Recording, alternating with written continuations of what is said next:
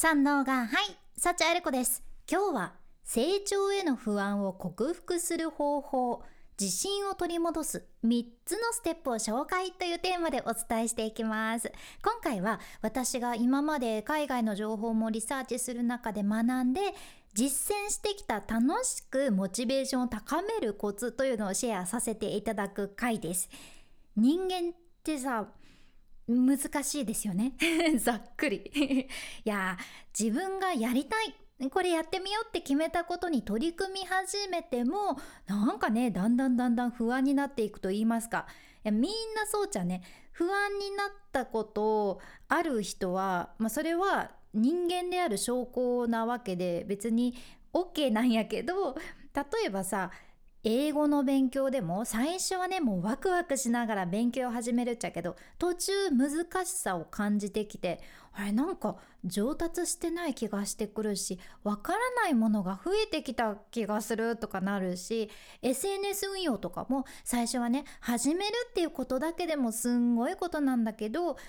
勇気出してやってみたけどなかなか思ったようにうまくいかなくって自信がねどんどんなってなくなっていくってこともあるし仕事もさなんか自分だけ成長してない気がしてきて早く自分としてはスキルアップしたいのに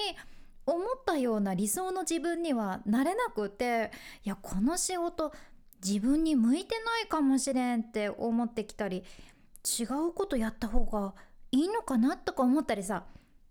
あると思います。いやっていうかね私もたくさん嫌っていうぐらいこういう経験をねめちゃくちゃしてきたんよね。でも実は今言ったような気持ちになるこういう風に感じるっていうことはまさに今成長してる証拠でもあるんですよ。そうなんです。最近全然進めてないな前に進んでないな上達してないなとかいう時もちゃんと着実に前に進めてるんよね。はい。私の実体験です。自分じゃなかなか気づけないんやけど少しずつ少しずつ成長して理想に近づいてる証拠なんですよ。ってことでもし今聞いてくださっているあなたが何かに取り組んでいらっしゃって思うようにうまくいかないなかなか伸びないなっていう状態の時は自信を取り戻すためにもよかったら今からご紹介する3つのステップを参考にされてみてください早速1つ目からご紹介しますが1つ目は自分の本来の目的を思い出すってことです。これはね何か目標を達成する上ではちょこちょこね自分の中で確認するのがよくって私なんかは以前プロとして表に出て喋る仕事をしてた時は現場に行って本番始まる前までねもう直前まで自分の本来の目的を思い出すっていうアクションをね必ずもう必ず取ってました。でその日どれだけその現場で自分が嫌な思いをしていてもどれだけ落ち込んでいてもみんなに元気と癒しを届けたいっていう自分の本来の目的をねちょっと思い出せたらそこだけに集中できたしやる気にもねめちゃくちゃつながったじゃん。これだけでも邪念がなくなるというか自分の中のモチベーションがねギュルッとギュルッとすごい擬音。ガラッと変わるんよね。なんかギュルは結構お腹壊しの音かな。ギュルッと変わるんですよ。そう。であなたが本当に達成したいことは何でしょうか？そして今取り組んでることはあなたの本来の目的に合ったものになってるでしょうか？この2つをぜひまずはここを確認してみてください。このステップね何気に本当に大事でいろんな意味があるっちゃけど、まあ、例えばさ大げさに言うと全国のおじいちゃんとおばあちゃんの1万人おじいちゃんおばあちゃん1万人に自分の音楽を聴いてもらって癒されてほしいっていう本来の目的がある人がいたとしてね。そういった目的があるのにもかかわらず例えばもう毎晩その目的を達成するためにクラブ DJ やってます自分って。でもなかなか全国のおじいちゃんとおばあちゃんに届かないんですよね。だからもっともっと他の地域のクラブにも出向こうと思ってます。毎晩鳴らしちゃいます。毎日頑張ります。っていう人がおったらいやちょちょちょちょちょっと待ってね。って 悪いこと言わんけんちょっと待ったってことになるわけですよ。この方が、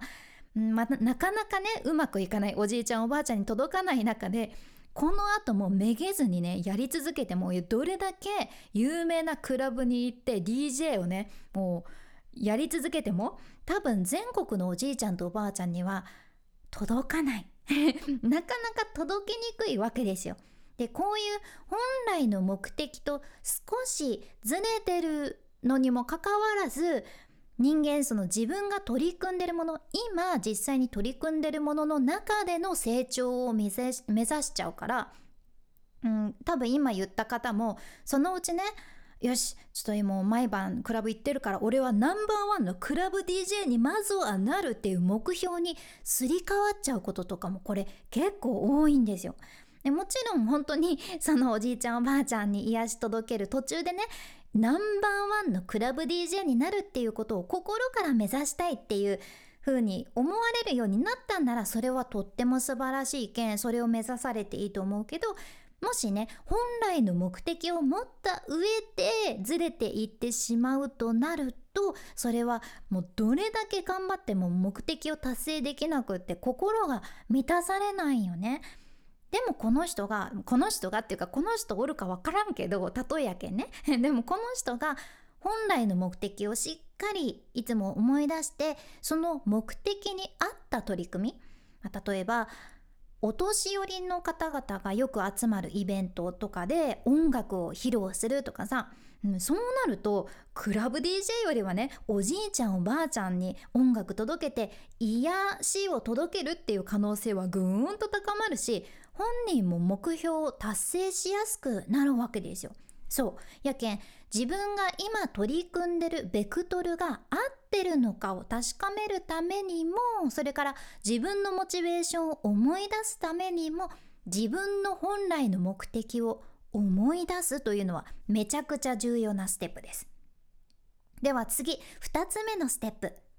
成長曲線が誰にでもあることを理解するっていうことです。これはね、英語の勉強の表現でもよく言われるものやけど、成長曲線ね。アルファベットの U の字を書くような感じの曲線の、ギュインっていうね、曲線なんやけど、これ、初心者から中級まで行くところまでどんどんどんどん上達具合がね、落ち込んでいくじゃん。どんどんどんどん落ち込んでって勉強すればするほど上達具合落ち込んでいく。でその中級レベルもうずっとなんか上達なかなかしないなっていうのをずっと踏ん張って勉強し続けた先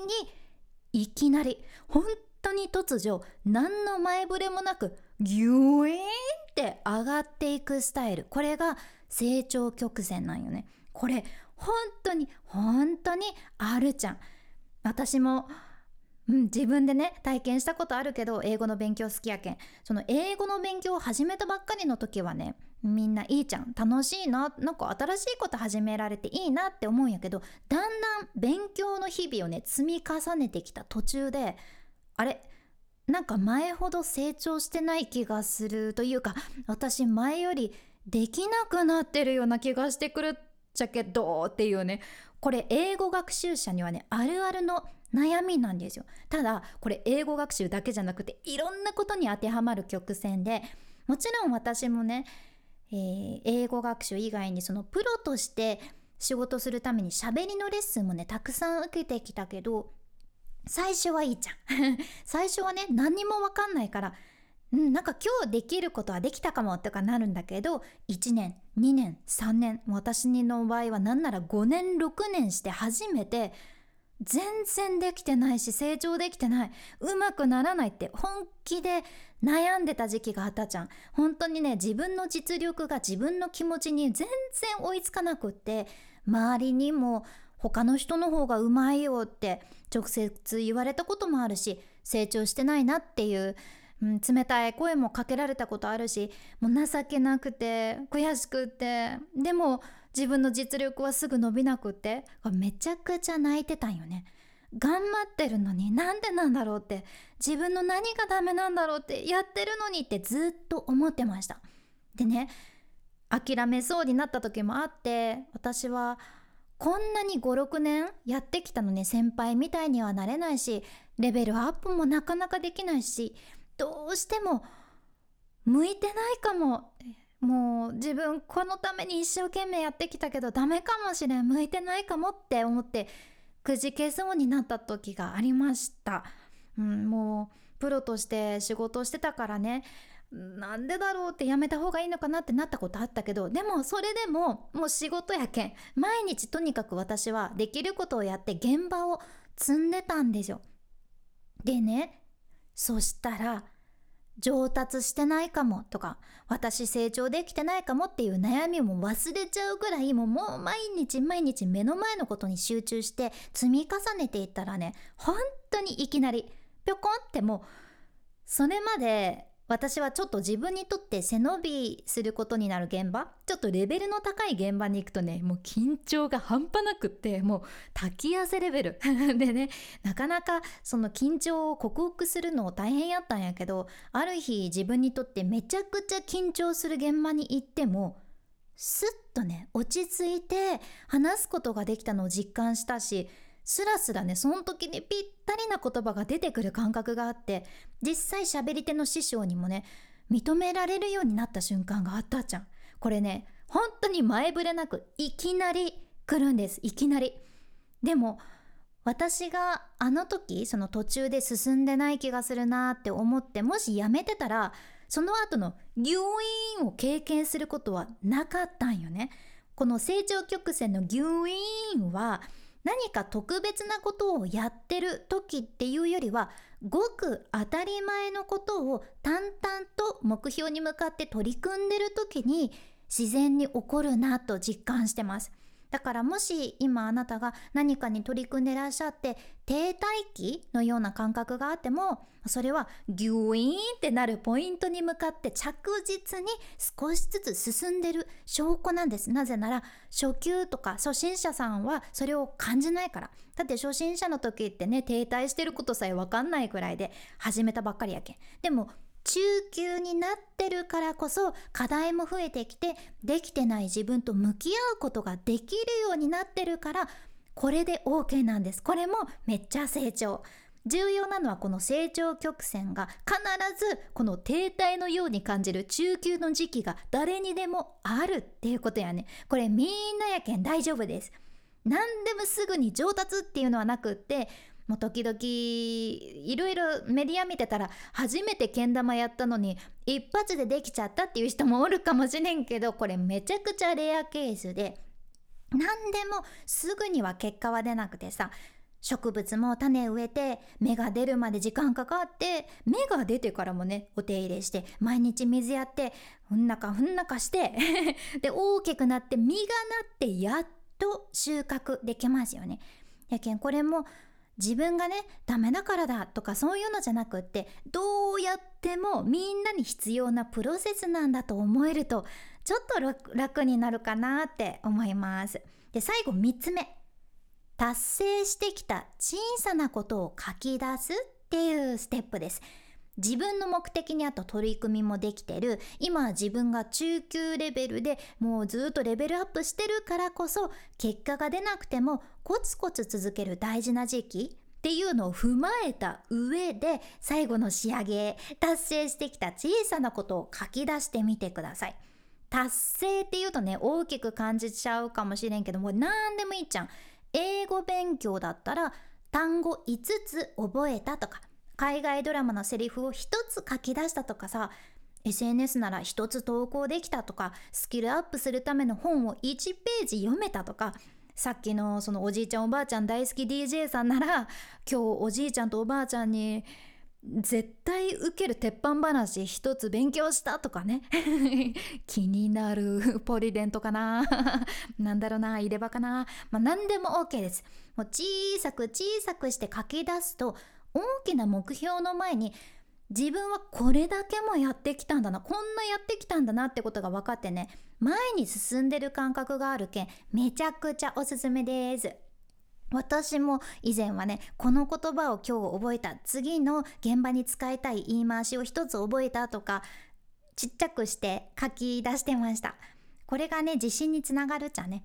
あと今このポッドキャスト聞いてくださっているあなたはもちろんこの番組を聞いてるっていうのも立派な今日達成したことになります。だってみんな音声で何かインプットしようって思ってるわけじゃなくてさこれみんなじゃなくってあなたが何かを開いて何かをタップしない限りこれ聞けてないはずやけん。すんごいアクションなんよね。そう。だからちゃんと進んでるから大丈夫。あとは自分を信頼するのみです。自分のことをぜひ信じてあげてください。このまま大丈夫です。今日の内容もちょっとでも何か参考になれば嬉しいです。このポッドキャストではあなたの耳と心をゆっくりほぐして毎日ご機嫌に楽しく過ごせるヒントシェアしていくけんもし今日の内容ちょっとでも役に立ったらあなたの大切な人たちにもシェアしていただけたらとっても嬉しいです。ってことでこれからも最新のエピソードを聞き逃さないようにフォローボタンまだ押してありませんでした。すんごい噛む。んまだ押してありませんでした。っていう方はポチッと忘れずに今のうちに押しておいてください。君に幸あれ。ではまた。博多弁の幸あれ子でした。